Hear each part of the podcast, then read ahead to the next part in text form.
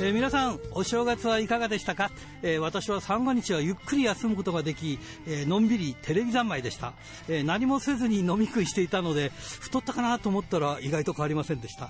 目指せ69キロ、ひらがなの荒井圭です。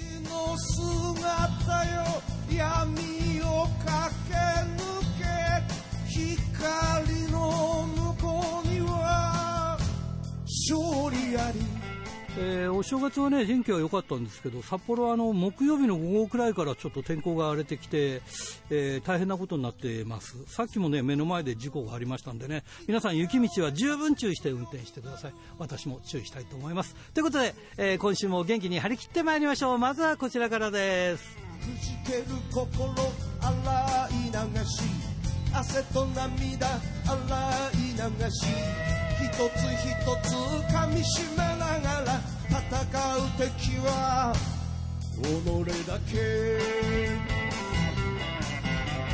チャンピオンベルトだけじゃない大事なもの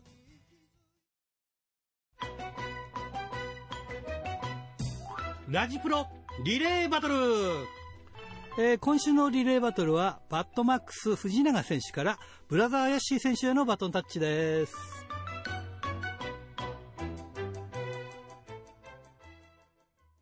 さあ、今日のゲストはこの方です。ブラザーヤッシー選手です。明けましておめでとうございます。えー、よ明けましておめでとう。いやこの俺がブラザーヤッシー、AKA ご機嫌ちゃんでカス野郎、今日はよろしく。はい、いいですね、やっぱりね。このノリがいいですね。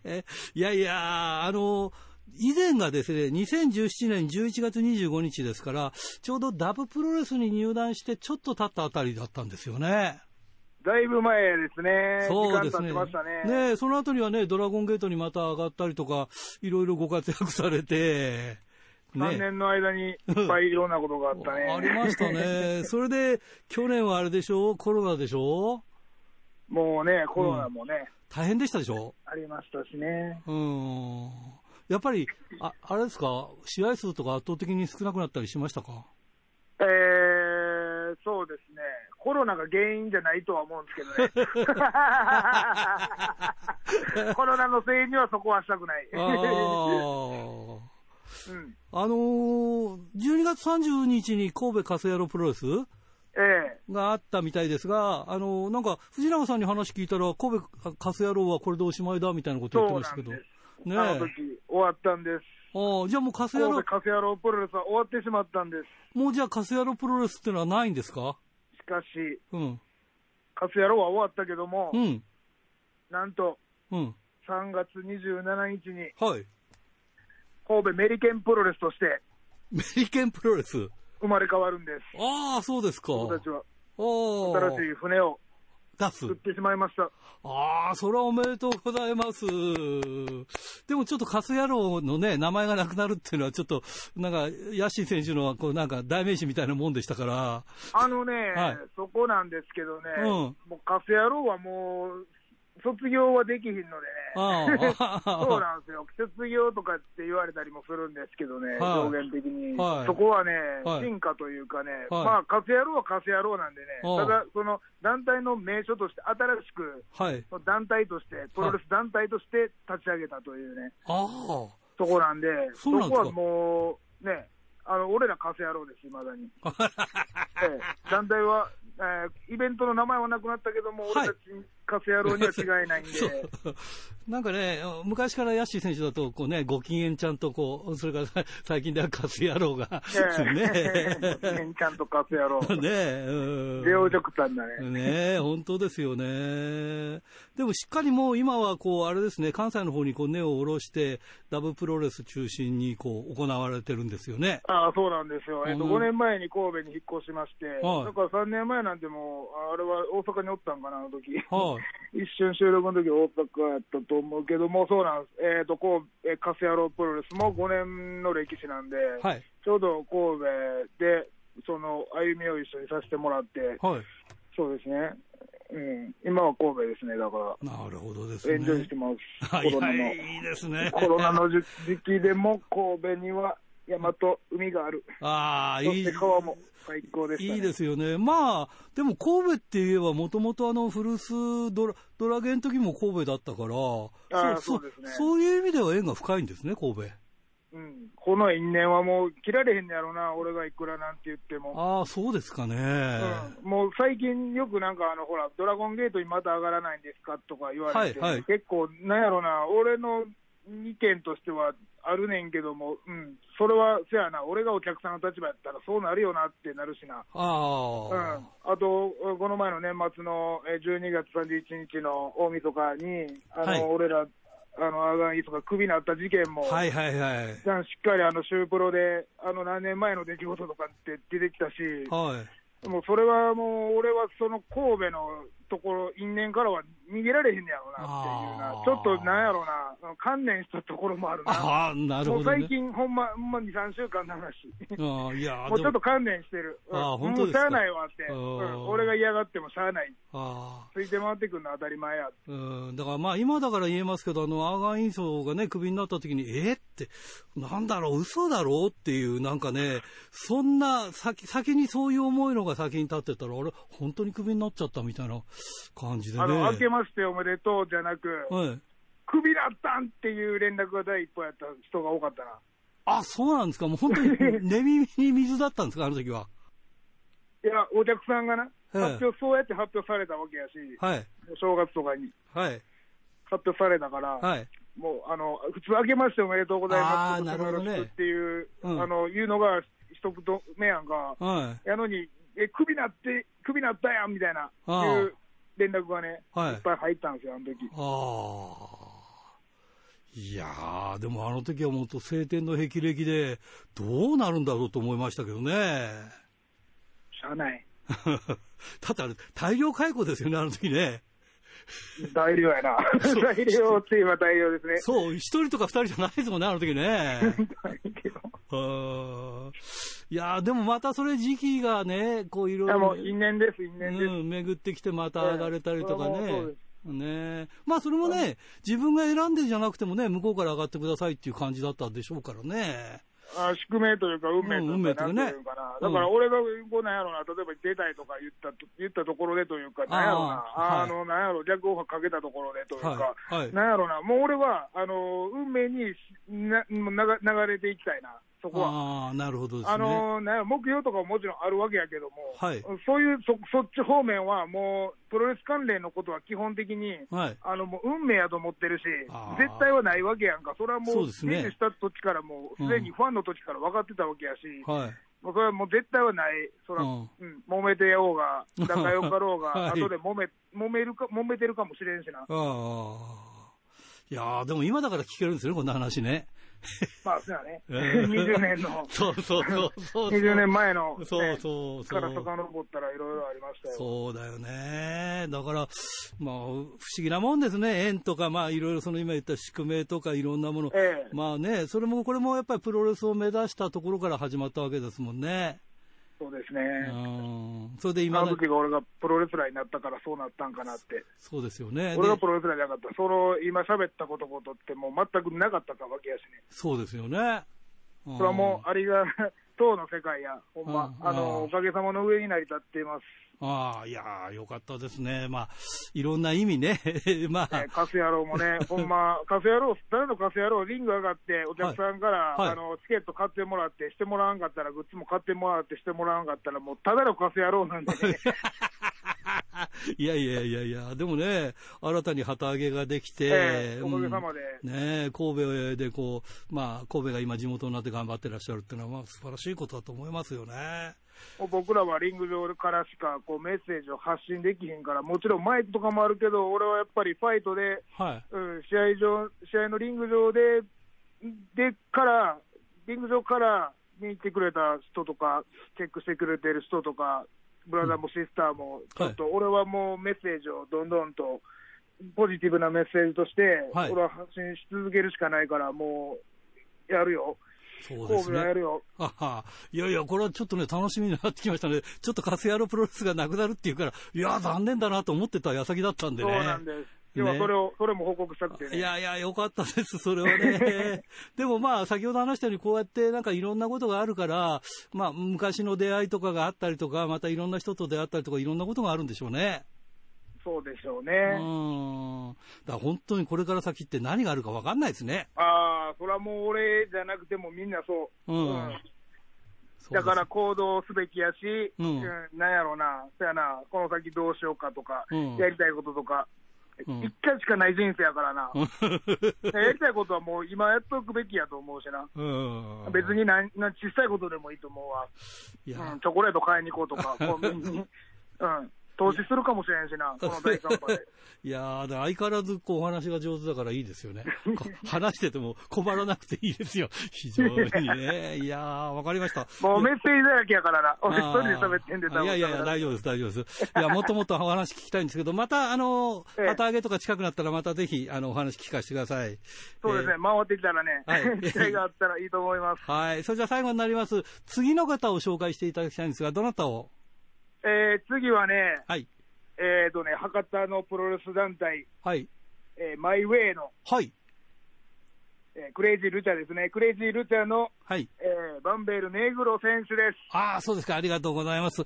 えー、それじゃあ本当に最後になります。全国のファンの皆さんにメッセージをお願いします。イェイ次に出てくるバンベール・ネグロも大概のカス野郎やからチェックしとけよ、カス野郎。そして今日は、チェックしてくれたブラザーとシスター、大きにありがとう。マスター、あた、生きるぞ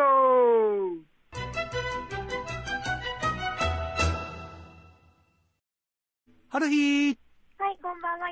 よろしくお願いします。はい。いやー、もうすっかり冬将軍も来てる上に、お天気も大荒れ。そうなの？関東はね、そう雪は降らないんですけど。北海道大変だったわ。ですよね。さっき出てくるときにもう雪がすごくてさ、はい、もう目の前では車の事故がさ、あってさ、はい。うん、大変だ。ね、雪が降ってる状況で台風並みの風が吹くって、うん。信じられないですからね。ああ、そうだよね。災害遮られちゃって。うん。うん、そんな状況でね。うん。さっきね、はい。ドクターがなんか電車乗ってて、はい、電車がなんか遅れてるとか言ってた。ああ、そうなんですね。おまだ連絡つかないわ。うん、やっぱ やっぱりね、うん、今の時期はね、うん、そうやって。大変だよね。東京は雪が降ると、うん、まあ、交通が乱れるっていうイメージがあるんですけど、どねうんうん、雪が降らなくても乱れてしまうほどの冬将軍ってことですもんね。そういうこと。うん、北海道は雪が降ると前が見えなくなる。ですよね。それが怖いんだよね、ホワイトアウトがね。ホワイトアウトはあれ、さらにはまってしまうと、うん、一酸化炭素中毒とかもね。そうそうそう。でね、車の種類、はい、車の種類でも、こう車高の低い車に乗ってると、本当にホワイトアウトだと見えないんだよ。高い車に乗ってるとね、ね上から見ることができるからなんかね、見れるんだけどさ、まださ。はい。うん、大変な時期です。雪、雪にね、合ってる車とかもあるって考えると、はい。今ほら、みんなね、ガソリン車やめましょうっていう空気がそう 大丈夫なのかなって。うんうんうん。電気ね、うん。そうそう、ホワイトアウトしてしまった時とかに、ガソリンじゃなくて電気だったらより一層ね。あ、そうだ。あの、消費するもんね、バッテリーね。ですね。寒いとね。うん、動けなくなっちゃう車が増えるんじゃないかなっていう、まあ、だいぶ先の話かもしれないですけどね。そのためになんかさ、予備のバッテリー積んで歩くとかさ、なんだかわかんなくなるけどね。ねえ、大変。大変だね。うん。なんていう昨今ですが。はい、えー、今年はもうプロレスとかやったの、プロレスは、えー、今お電話をしてる中ではやってないですね。やってないんだ。ああ、はい、そうかそうかそうかそうか。ただ、えー、週末、うん、日曜日と月曜日。はい。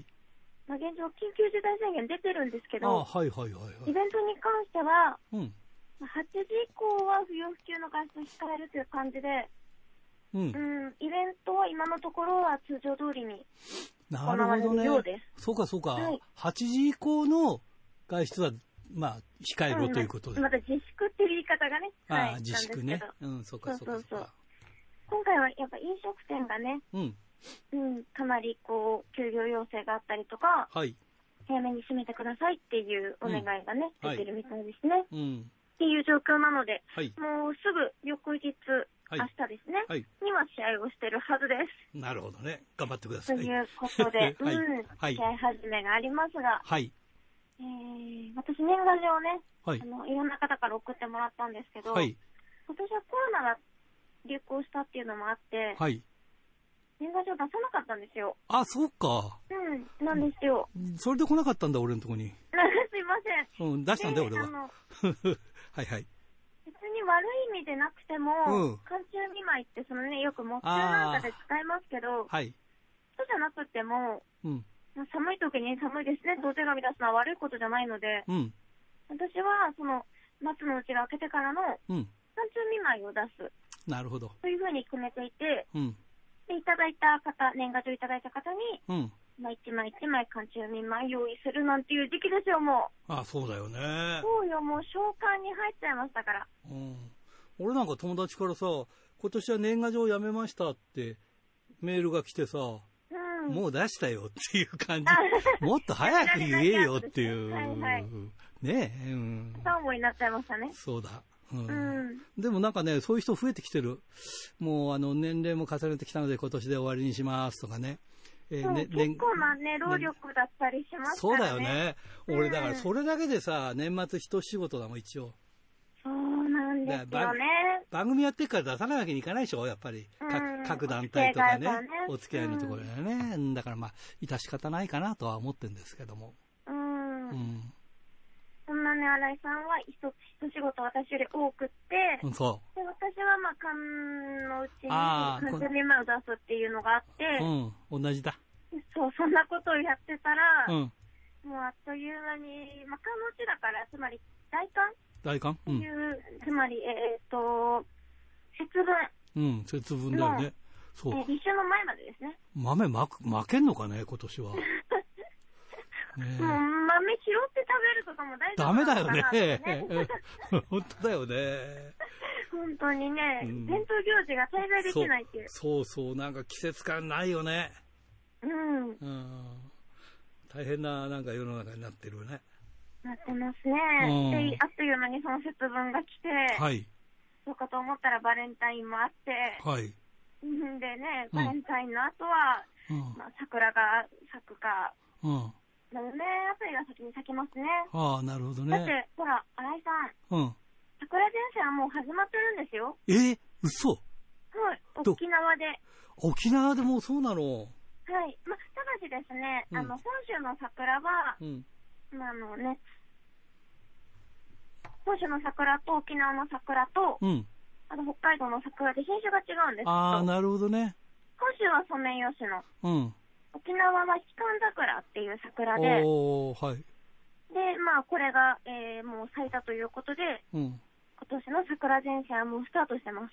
なるほどね。去年はさ、はい、いつもあの霊園で見るんですよね、行きつけの。行きつけのって言い方おかしいけども。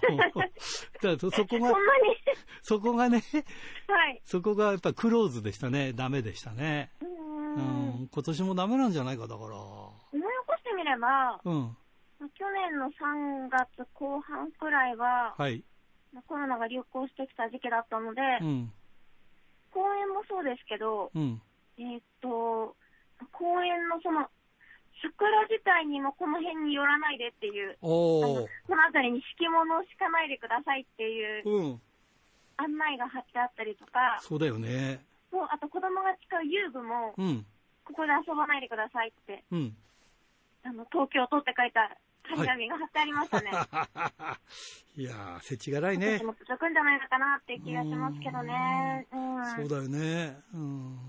なんていうので、季節をね、だんだん、もう先のこと考えると、うん。あっという間なんだなって気がするから、うん、あっという間にウイルスがいなくなればいいなって。だってね、俺去年のね、自分の、はい、誕生日の時に必ず集まるメンバーがいてさ、うん、その時に話してて、いやコロナなんか風邪みたいなもんだよ、なんか喋ってたんだよな。大丈夫だよ、みたいなことをね。うん、全然違うじゃんって、いや、まあ違ってるかどうかわかんないけどさ、うん、対応はすごいよねっていう。全世界に大ダメージを与えてますからね。そうそうそうそうそう、ん、こんなになるとは思ってなかったもんね。そうですね。うん。いや本当にでもね、はいはい、うん、どどうぞ。せめて、えー、桜前線が、うん、海道に行って、北海道はあの桜がまた違って、蝦夷彼岸桜とか。ああ、そうなの？そうそう、獅子島桜とかが咲くんですけど。ああ、そうか。北海道の、まあ、終点根室とかですね。うんに桜前線がたどり着くのはまあ5月になりますから。もう6月くらいだわ。札幌で、札幌で5月の頭くらいだから、はい。東の方行っちゃうと、もう6月近くになる。そのくらいにはもう収まっててほしいですね。そうだよね。うん。もうとっくになんかでもさ、なんか終わってるよね、桜ね、他のところはね。そうですね、はい。すごい長いからさ、やっぱりその、えー、あるんだね、その時差というのがね。うん。うん。今年はなんかね、やっぱり、こう、そういうのから頑張ってなんか、やりたいけどね、やりたいけど、やっちゃいけないみたいなさ、難しいとこだよね。うん。うんやらなければ経済がって言うけど、そうそうそうやればやると感染が。どこでもみんな同じ話してるんでしょうね。そうなんだよな。ね。うん、大変だ。そうだよな。ということで、とりあえずはじゃああれだね、あの予定としては狂わないんだね。あのままままでは、はい、試合は続行という感じなので。うん、あなるほどね。まあでも、はい、負けてられないもんな、一応なんだっけ、1か月間くらい、あの、うん、なんだっけ？緊急事態宣言が。うん、緊急事態宣言。うん。なんとか乗り切って、えー、今年を良い年にしたいと思います。よろしく。はい。はい、はいということで、また来週からもよろしくお願いします。はい、お願いします。はい、それじゃあお疲れ様でした。はい、ドクター。はい、どうも。ということで、今週もよろしくお願いします。はい、よろしくお願いします。はい、もう1月ですからね、通販なんとか言ってるうちに、あのー、皆さんご存知の通りね、あのー、緊急事態宣言というのが、はい。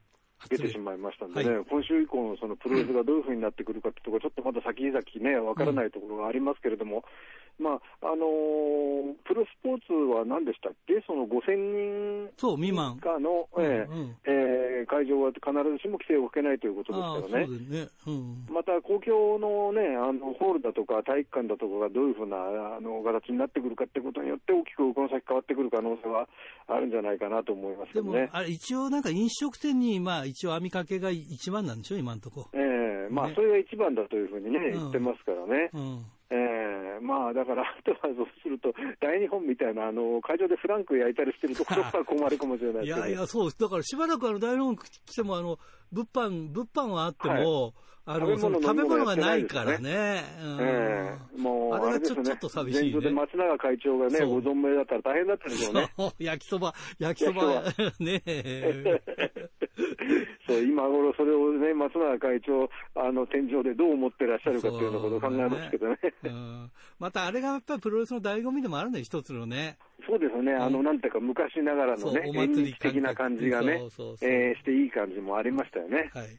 えーまあそんなこんなでですね、はい、えっ、ー、と、週刊プロレスは今週、えー、木曜発売ということで、北海道にはまだね。届いてないよね。ええー、そうなんえー、で、あの、正月と年末年始のですね、うん、えっ、と、いろんな大会のニュースが載ってますけれどもね。はい。えー、年越し、今年は年越さなかった年越しプロレスですね。そうか、そうか、そういうことだね。えー、えー、年越さない年越し、まあ、年越さずプロレスと、うん、えっ、ー、と、あとは大日本プロレスの1月2日のですね、後楽園ホール大会ですね。はい、これはあのー、タイトルがですね、2つとも移動したというね。ああ、そうですね。えー、これあの鈴木、僕、この日ちょっと仕事で行けなかったんですけども、はい、鈴木健さんからメールもらって、2つとも移動ですよって聞いて、うん、えー、ってさすがにびっくりしましたけどね。言っときゃよかったってな、でも仕事だからだめか。えー、ちょっと行けなかったですけどね。まあ他にもね、あの、あれですよね、あのまあ、新日本のドームで、そうそうそうえー、イブシコーダ選ついに IWGP。ついにね、イブシが取った。ましたね。いやいいねえー、まあね、それも、うん、なんていうかあれですよね、あの、DDT でね、つい何年か前まで、あの、自動販売機の上からね、ムーンサルセットしてた方がね。そうそう。吉彦と戦ったりとかね。そうそう。そういう人がね、IWGP まで行ったっていうのはもう、なんていうか、あの、サクセスストーリーというかね。そうだね。えー、いや、人気出ると思いますけどね。あいや、だけどね、やっぱりね、うん、あの、いろいろ大変だろうと思うんですよね、体力的なことも含めましてね。はいはいはい。えー、そういう意味ではね、もう、今こそ、井口浩太選手、まあ大変だろうけども、頑張ってほしいなと思いますよね。はい。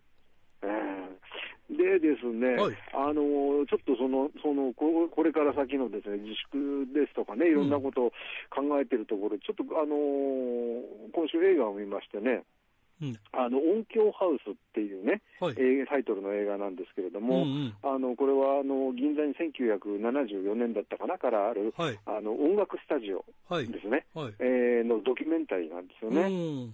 で、えー、まあ、映画の中で一曲曲を作るんですけども、その音響ハウスっていうその、えー、スタジオがどれぐらい優れてるところかというようなね、お話を、例えば坂本龍一さんだとか、高橋幸宏さんだとか、あるいは、えー、松任谷正隆、えー、松任谷由実ご夫婦ですとかね、えー、そういう方々がどんどんどんどん出てきて、こう、あのー、話をしてくれるわけですけど、あるいは実際の博士太郎先生のですね、演奏ですとか、そういうのもあるわけなんですけども、あのーそこであの皆さん、幾度に出ることは、例えばあの松任谷正隆さんっていう方は、うん、あのあのそれまであのアナログでテープで撮ってた時代からですね、はい、あるところから急にその、えー、十数年前にデジタルに変わったというところが、あのちょうどそこに、あのえそのスタジオでのその作業に立ち会ったというんですけれどもね、はいはい、それまで、まあえー、2インチのあのテープで撮ってて、はいはいはい、あの24チャンネルですね。懐かしいで,、えー、でえー、それをデジタルに丸ごと映したと。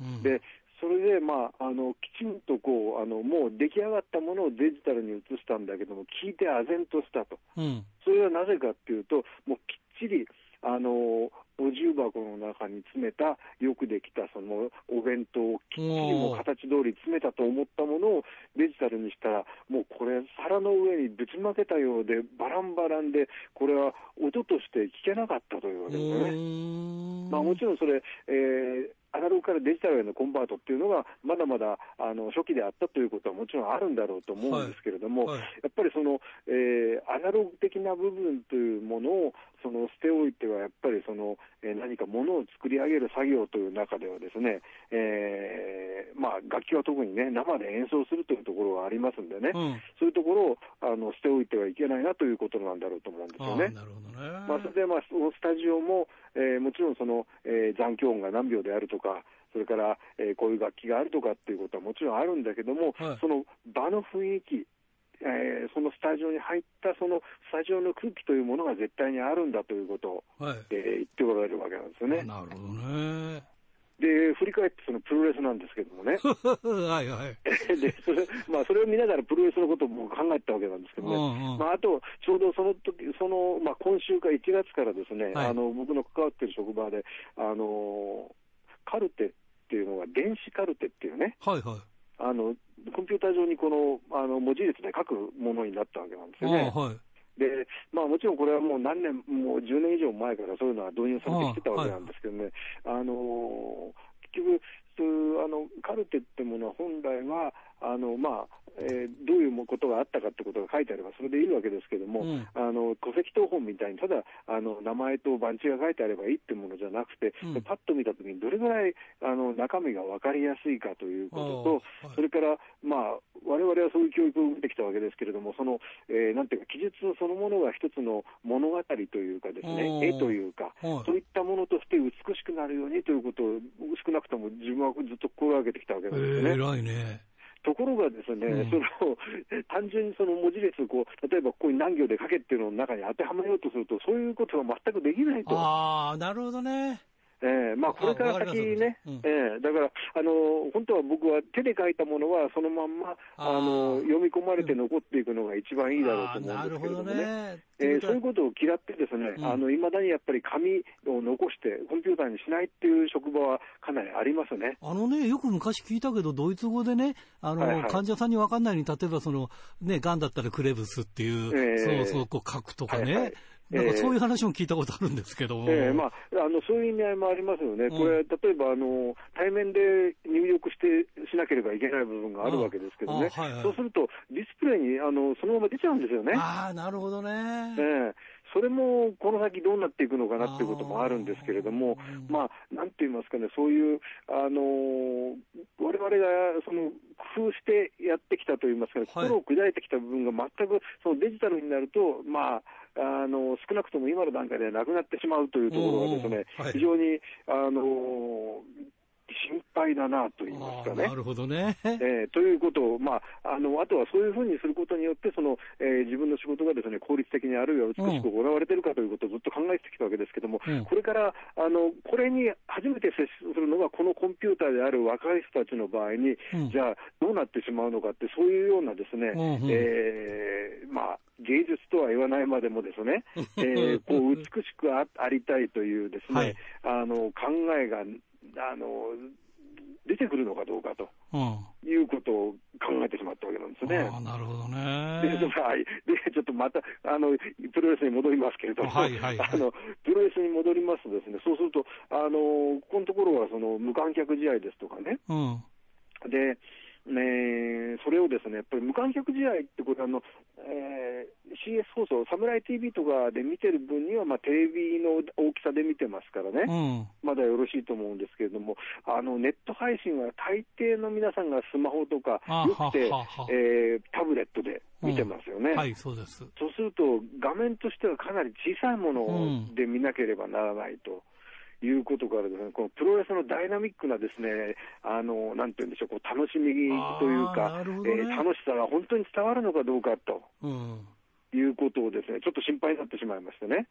じゃあ、コンパクトプロレスをやればいいのかな？コンパクトプロレス、そうだからコンパクトプロレスに、うん、そう、そうなんですよ。コンパクトプロレスで、じゃあ行こうというふうに考えると、うん、なんかこれがですね、うん、あの、プロレスという、プロレス番組というそのコンテンツ自体がですね、なんか平凡なものになってしまわないかなっていうこと、えー、ということをですね、ちょっとプロレスと、プロレスに振り返って考えた場合にですね、これどうなっていくのかなと。まあね、これから先、あの、ちょっとその来週以降のね、あの試合がどうなるかもそうですけれども。ささっきの井口の話じゃないけど、自動販売機の上からね、はいケケブラータするとかさ、え だからそういう意味ではね、えその非常にあれだよね、コンパクトじゃないよね、逆にね、ダイナミックだからね。うん。それがですね、これから先、そのプロレスを見るというね、うん、あの一般の人たちの目に触れるところで、うまく再現できていくのかなということをね、ちょっと、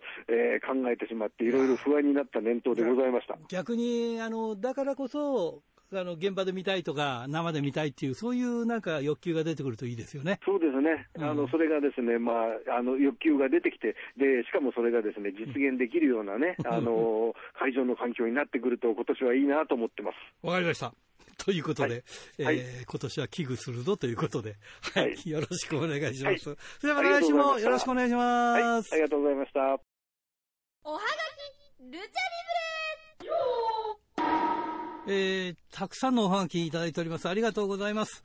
えー、ラジオネーム、豊田勲君、白石区。遅くなりましたが、新年明けましておめでとうございます。えー、秋山淳の三冠王者を外しての三大王者発言や、えー、葛西淳ガオラ、TB 王座獲得や将軍 KY 若松ツイッター開始など年末年始もいろいろありましたが個人的には塚本匠の BJW デスマッチヘビー王座体感が嬉しかったですね、えー、昨年1月2日の大日本後楽園大会で、え、挑戦しては、えー、毎年か、えー、敗れていた敗れ続けていた塚本が、えー、藤田実を破って王座ダッシュを知った時は、ちょっと泣きそうになりましたね。思えば定戦ホールでオレンジ色のタイツを履いてデビューした男が3年後にデスマッチ、えー、本格参戦を果たし、伊藤隆二に大日本の未来と言われながらも、沼沢以来の大日、生え抜きのデスマッチファイターというプレッシャーに押しつぶされ、えー、諸事情により大日本を退団し、フリーからえー、バサラ所属になるなど、紆余曲折ありながらも、よくぞここまで這い上がってきたなと思いますと、えー、デスマッチヘビー王座体感記念で、えー、塚本選手にインタビューしてほしいなと思いますということで、えー、今オファー出しておりますんで、えー、近々やると思います。はい。それからですね、えー、富山県ラジ、えー、ラジオネーム高木克彦ちゃん、新井さん、スタッフさん、リスナーの皆さん、明けましておめでとうございます。今年もよろしくお願いします。よろしくお願いします。えー、のは1月4日、後楽園大会は当日入場曲で試合カードがわかるシステムで、まさかメインの最後の入場に長谷博とは驚いたね。試合後、長谷博がアベマ配信でゲスト解説の山田邦子さんとグータッチには、おっとと思ったね。長い間プロレス人見てる人間にしかわからない話題だな、かっこ笑いということで。そうだね、思い出すね。この時代ね。うん、なんかギブアップまで待てないとかいろんなのがあったね。はい、えー、清田区、金崎正史君。えー、今年はプロレスたくさん見たいですね。それから私も目指せ69キロです。かっこ笑いということで今年もよろしくお願いします。えー、それからこれは誰ですか？小樽市山田渡君からですね、新井さん明けましておめでとうございます。はい。えー、さて、昨年はプロレス界にとっても、えー、激動かつ試練の1年となった感じがありますが、同時に新たな可能性が芽生え、を見せた年でもあったように思います。えー、今年はその新たな可能性がより発展し、プロレス界を支える一助になることを願ってやみませんということで、そうですね、えー、お互いに頑張りたいですね。はい、えー、これは誰だろう。ラジオネーム、小樽の黒潮太郎さんですね。えー、明けましておめでとうございます。おめでとうございます。えー、今年も北海道の、いや、全国のプロレスファンのために頑張ってください。ありがとうございます。先日、新日本プロレスのグレート王冠の試合を見ましたが、伝統のモンゴリアンスタイルでとても楽しかったです。このスタイルを貫いてくださいということでね、もう一人の、えー、人はどうしたんだろうね、自転車でっていう、どうなったんだろうね。はい。えー、これは、ラジオネーム、元広島県民ですね。新井さん、明けましておめでとうございます。昨年12月から入院治療しておりますが、おかげさまで治療の経過が予想以上によく、年末年始は外泊許可をもらって自宅に帰ることができました。友人の上口秀之君が、上口かな？一昨年に開催された星ハムコ自主工業の DVD を貸してくれたので、えー、それを見たりしてまったりと過ごすことができましたということで、確か脳腫瘍だったんだね。元気でね、頑張ってくださいね。はい。えー、これは、千歳市ラジオネーム大和武さんからですね、新井さん、スタッフの皆さん、謹んで新年のお喜びを申し上げます。ありがとうございます。えー、2021年スタートのゲストに、大光01の大谷慎次郎選手が登場して、元気な声が聞けて嬉しかったです。えー、01は1月1日に後楽園ホール大会を開き、メインでは大谷選手とアジアコング選手がタッグを組んだ戦いがあったりと、ワクワクする試合を見せてくれました。ということでね、はい。えー、これは誰かな？あ、これは、帯広の上口秀幸君だな。新井さん明けましておめでとうございます。はい。えー、今年もよろしくお願いします。薫選手、来年8月に引退されるみたいですね。えー、最後まで頑張ってほしいと思います。1.4、1.5でベルト移動する予感が。えー、スターダムの提供試合も気になってます。今年はたくさん連れと試合見に行けたらなぁと思います。北斗で始まり北斗で締めが理想的ですが、個人的にということで。まあね、そうですね。はい。えー、まだ読めるね。はい。えー、これは、えー、エベッシ。えー、ペンネーム、陣来修太君からですね。新井さん、明けましておめでとうございます。おめでとうございます。20 2020年は、コロナで、え、生観戦できたのは、新日本の2つの興行だけ、見に行くはずだった全日本は中止になり、大日本は忙しい時期だったせいか、試合日程を間違えるボンミスをやらかして観戦できず、プロレスに飢えた1年でした。2021年は生観戦できるように試合が増えることを願っていますということで、そうですね、えー、それからこれは、えー、っと、えー、ラジオネームノーザンアッパー君からの漫画家ですね、彼ね、漫画であの絵を描いて、イラストを描いてくれまして、送ってくれました。ありがとう。えー、僕の絵を描いてくれてます。はい、えー、それからこれは、お、えー、小樽市、ラジオネームタルッコスネークメガネ君からですね、えー、明けましておめでとうございます。新井さん、えー、どうか今年もよろしくお願いします。年明け早々、東京、えー、神奈川、千葉、埼玉にコロナでの緊急事態宣言がまたしても出されるみたいなので、プロレス工業に影響が出、また出るのではないかと心配と不安でたまんないですね。ということで大丈夫。え、コロナに負けずに頑張ろう。はい、えー、それからこれは、これはあれかな。室蘭市西崎、えー、吉郎さんっていうのかな。幸四郎さんか。幸四郎さんかな、えー、毎週拝聴しています。今は、えー、HTV のワールドプロレスリングを見ています。私は内藤哲也のファンですが、先日テレビでジャイアント馬場の使用していたキャデラックが放送されていて、えー、懐かしく思い、えー、また、ジャイアント馬場氏の義理堅さが解説されていて、偉大なプロレスラーの精神が分かり感動しましたということで、もう一個ぐらい読めるかな。はい。えー、これは、えー、誰でしょう。えー、ラジオネームが書いてないかな。えー、最近放送時間が早まったので、えー、ラジプロの前の時間に某コミュニティ FM 局で、えー、ライジン矢口選手のラジオ番組、本目矢口を聞いているので、えー、聞いて、え、録音して聞いています。もちろんラジプロもということでね。はい、え、ちなみに俺のところは FM イルカですということで、え、です。え、匿名でいいのかな？これ、匿名さんですね。えー、こう線が引いてあるからね。えー、それからですね、まだまだたくさんありますけど、小樽市の、えー、北海道日本ハム太郎さん、他、いろんな方からもいただいております。えー、おはがき、ルチャリブレでした。さあ、新年、えー、明けましておめでとうございます。奈良記者です。こんばんは。明けましておめでとうございます。今年もよろしくお願いいたします。はい、今年もよろしくお願いします。ということで、はい、さあ、まあ、奈良記者というと大日本ですので、いや、大日本、ガラッと変わりましたね。そうですね、あの、年末年始で、うん、えっと、マニアと、えー、デスマッチヘビー、ストルビー、うん、えー、3つのオーダーが移動ということで、はいはいはいはい。えー、だいぶ一変しましたね、風景は。ねえ。えー、ヘビーが中野上選手？そうですね、ストロングヘビーが、えー、岡林選手から中野上選手に行き、はい、でデスマッチヘビーが藤田選手から塚本選手に行き、はい、で年末であのジュニアが、はい、えー、吉野選手から、えー、伊佐美選手に移ったということで。ということでね。三大シングル王座が全部移動ということですね。そうだよね。で、あれじゃない？塚本は初めてのシングル戴冠でしょ、これ。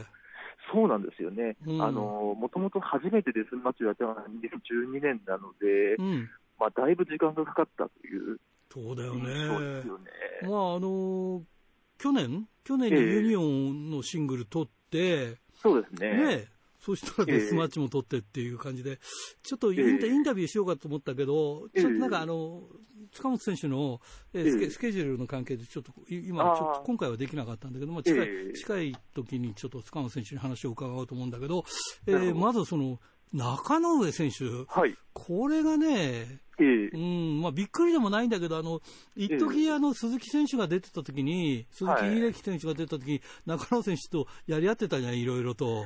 そうですね、その、うん、まあ、分隊で第2試合やったんですけど、うん、まあ、あの鈴木選手が、うん、まあ、なんというか、こう暴走暴暴走というか、仕掛けるというか、まあ、そういった感じの試合があって、まあ、そこに応戦したことで、ちょっと中野選手も脚光を浴びまして、でまあ、ちょっとそういった戦いがあった中で、はい、まあ、大輝選手とのストロングヘビー戦もまあ非常にインパクトを残したりとかもあったんですけれども、はい、まあ、今一歩こう突き抜けきれずに、まあ、ここまで来た中で、というところで、まあ、今回爆発したと。いう試合になりましたね。ああ、ちょっと見てないけど、えー、どうでした、えー、そうですね、もともとの自力はすごい、うん、あのある選手で、まあ、過去のタイトルマッチとか見ても、まあ、体もでかいですし、うん、まあ、一発一発のラリアットの威力ですとかもどんどんどんどん上がってきている状況ではあったので、はいまあ、確かにあの勝つことには、まあまあ、岡林選手からも、まあ、タックでは勝ったりとか、はい、まあ、崎本選手からも取ったりとかっていうのは結構たびたびあったんですけれども、はい、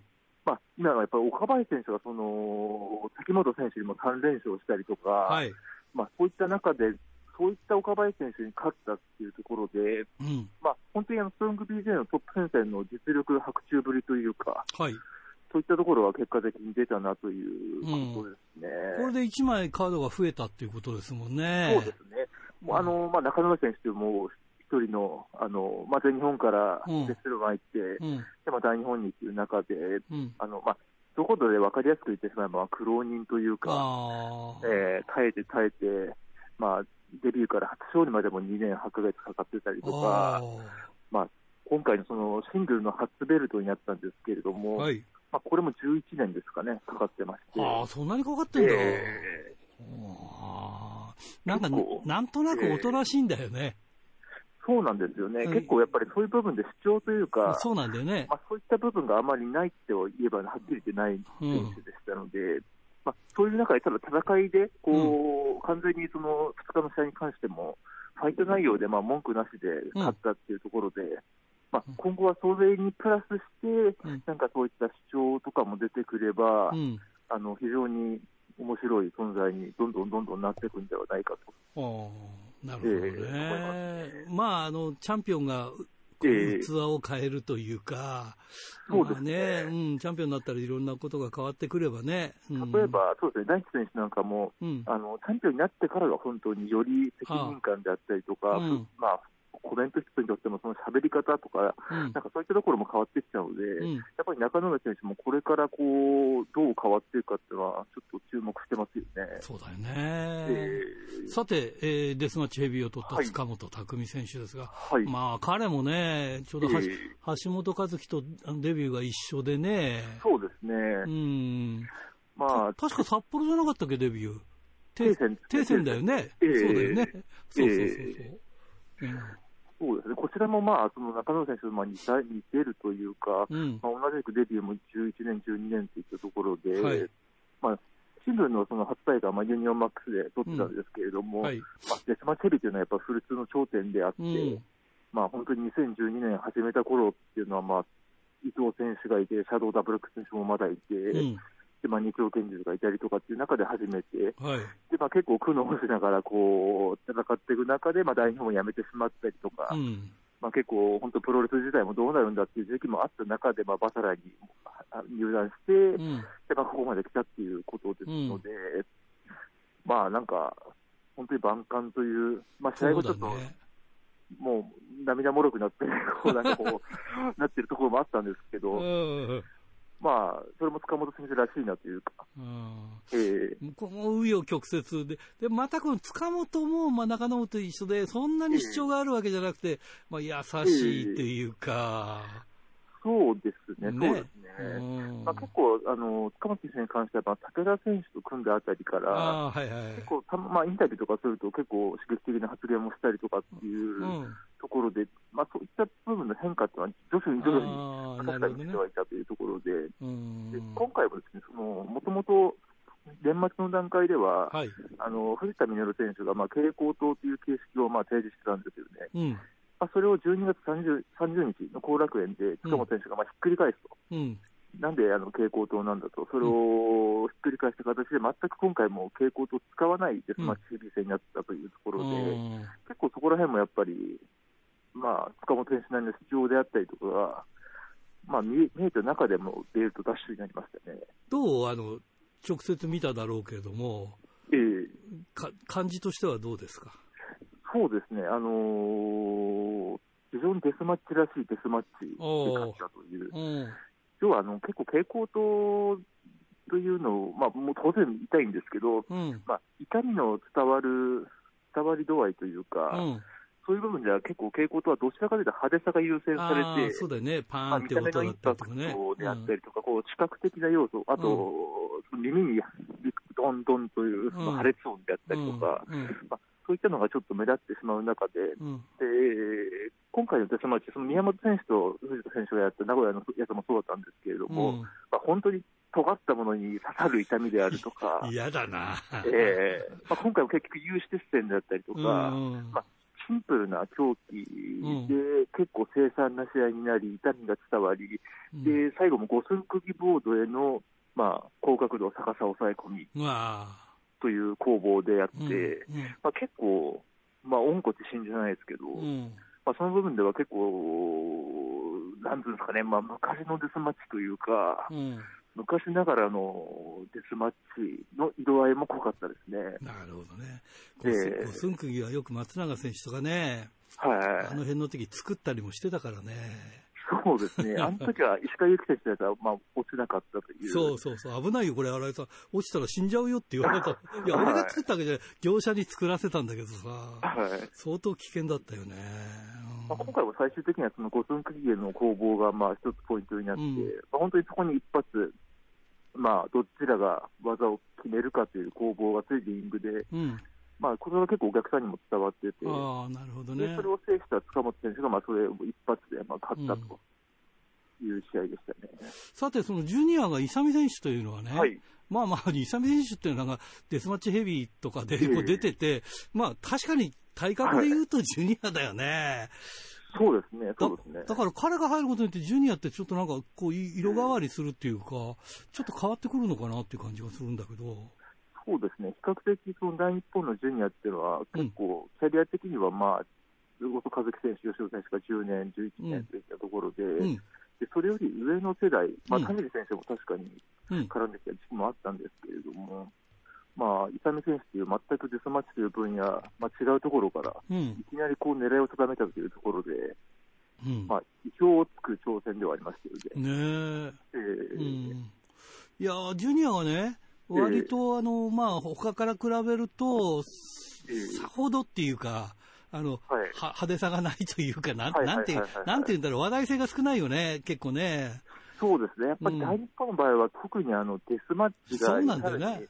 ストロングヘビーがありっていうところで、まあ、ストロングヘビーですら要はメインを取れてないことが多い。そういう中で、ジュニアがじゃあどうするかっていうところが、だから、まあ、ずっとテーマになってたんですよね。だから痛みが入ってくることによって、なんかちょっと違うこう展開が見えてきて面白いのかなっていう感じがね。そうですね、するんですけどね。やっぱり伊佐美選手の考えというのはあるでしょうし、うんうん、まあ、それが、まあ、早速、初防衛戦がまあ1月11日にも決まってるんですけれども、うん、まあ、それの和樹戦、和樹選手の戦いっていうのを、まあ、これを制すれば、まあ、伊佐美選手がどうクリエイトしていくかっていうのもちょっと見えてくるのかなっていうところがありますよね。ねはい。いや、本当にね、大日本ここに来て様変わりしてね、いや、面白いっちゃ面白いですよね。ぜひ中野上、それから塚本のこうチャンピオン姿がね、はい、まあ、北海道で見れるか、それまで持ってるかって、今度の北海道いつなんだろう？何月 ?5 月 ,5 月ぐらいか。例年ですと4月ぐらいっていうこと、ね、そうだね。だけど今この時期だからね、特に今ね、なんかちょっと前にあれでしょ？はい、緊急事態宣言が発動されて、ね、まあ、直接プロレスはあんまり影響してないみたいだけど、でもなんかね、いろいろ嫌だよね、こう言われたりとかさ。そうですね、こうなってくると、結構やっぱりまた自粛警察じゃないですけど、そうなんだよね。いろいろ言ってくる人は、まあ多分いると思うので、そうだよね。まあ、ただ、そのイベント自体は今回、あの前回とやっぱ違って、まあ、上限をまあ下げるという措置を取って、うん、まあ、5000人以下、まあ、イベントに関してはということで、うん、まあ、ただ、正直、そのプロレス界の場合ですね、そのそれそそれだけのイベントってのはなかなかないわけであって、うん、まあ、これまでも小規模会場で粛々と、まあ、そのコロナ対策をしっかりと取りながら、4月以降やってきて、でまあ、どっかの会場でクラスターが起きたって話も聞かないですし、はい、まあ、これ前通りやっていればですね、まあ多分それほど問題は、そこに関しては問題なくですね、まあ、やっていけると思うので、うん、そこに関してはまあ外野の声っていうのはまあ気にせずにと言ったらあれですけど、はい、まあ、やって自信を持ってやってっていいんじゃないかなという気はしますけどね。わかりました。じゃあ最後にですね、はい。えー、いぶしやりましたね、新日本そうですね。ね DDT の、元 DDT が新日本のトップに立ったっていうのは、すごい話だよね。そうですね、その歴史を思えば、事件ですよね。えー、ねえ。まあ、ケニー選手が先に取ったっていうのもちょっとああ、まあ、そうだそうだそうだ、えー、そういう意味ではね。いや、なんか、こう、新日本もちょっと、えー、結構ね、変わってきて、えー、そういろいろと。そうですね。本当にこれ、いぶし時代というか。そう、どうなんだろうね。いぶしが長くこもっていぶしとして、いや、人気は出るだろうからさ。そうでしょうね、はい。より一層こう来るでしょうからね。だからどういうふうに露出するかだよね。そうですね。問題はね。えー、内藤なんかも一般的になんかみんなこう知ってるっていうか、普通の人も知ってるぐらいこうなんか露出がうまくできてたから。そうですね。棚橋選手だったり、岡田選手だったりも結構地上波に出たりとかして、うん、そうそうそうそう、えー、やってましたからね。いぶしはいいと思いますよ。そうですね。ねまあ、ということで、えー、はい、今年も一つよろしくお願いします。はい、よろしくお願いいたします。はい、それじゃあ、ありがとうございます。はい、すみません、ありがとうございました。はい、失礼します。はい、失礼します。さて、お待たせいたしました。年末年始のプレゼントの当選者を発表しましょう。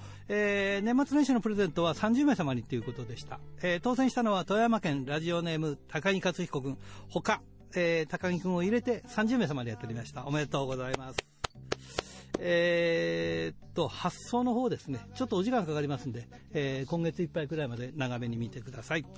えー、さて、えー、今週のプレゼントは苫小牧白尾イン店舗を持つ、えー、回転寿司クリッパーと苫小牧の100円クリッパー。千歳苫小牧にある回転寿司春楽、そして恵庭苫小牧の宅配店、宅春楽のお食事券3000円分を5名様にプレゼントします。どしどしご応募ください。メールアドレスは rpro.hbc.co.jp、えー、ファックスは011-232-1287宛先は郵便番号060-8501どちらも HBC ラジオラジプロと書いてください。来週木曜日必着です。インターネットで聞く方は HBC をクリックしてください。ということでね、今日はちょっとあの体重測ってないから、何日か後に体重が 増えるかもしれないということで。えー、ちなみに、えー、ね、えー、うちのスタッフで3キロ3キロ太りましたということで、えー、そういう方もいますんで、十分気をつけてください。いつものようにお相手は、ひらがなの荒井圭でした。それではまた来週まで、さようなら会えるなんて、いつも前向きだけで、生きるなんて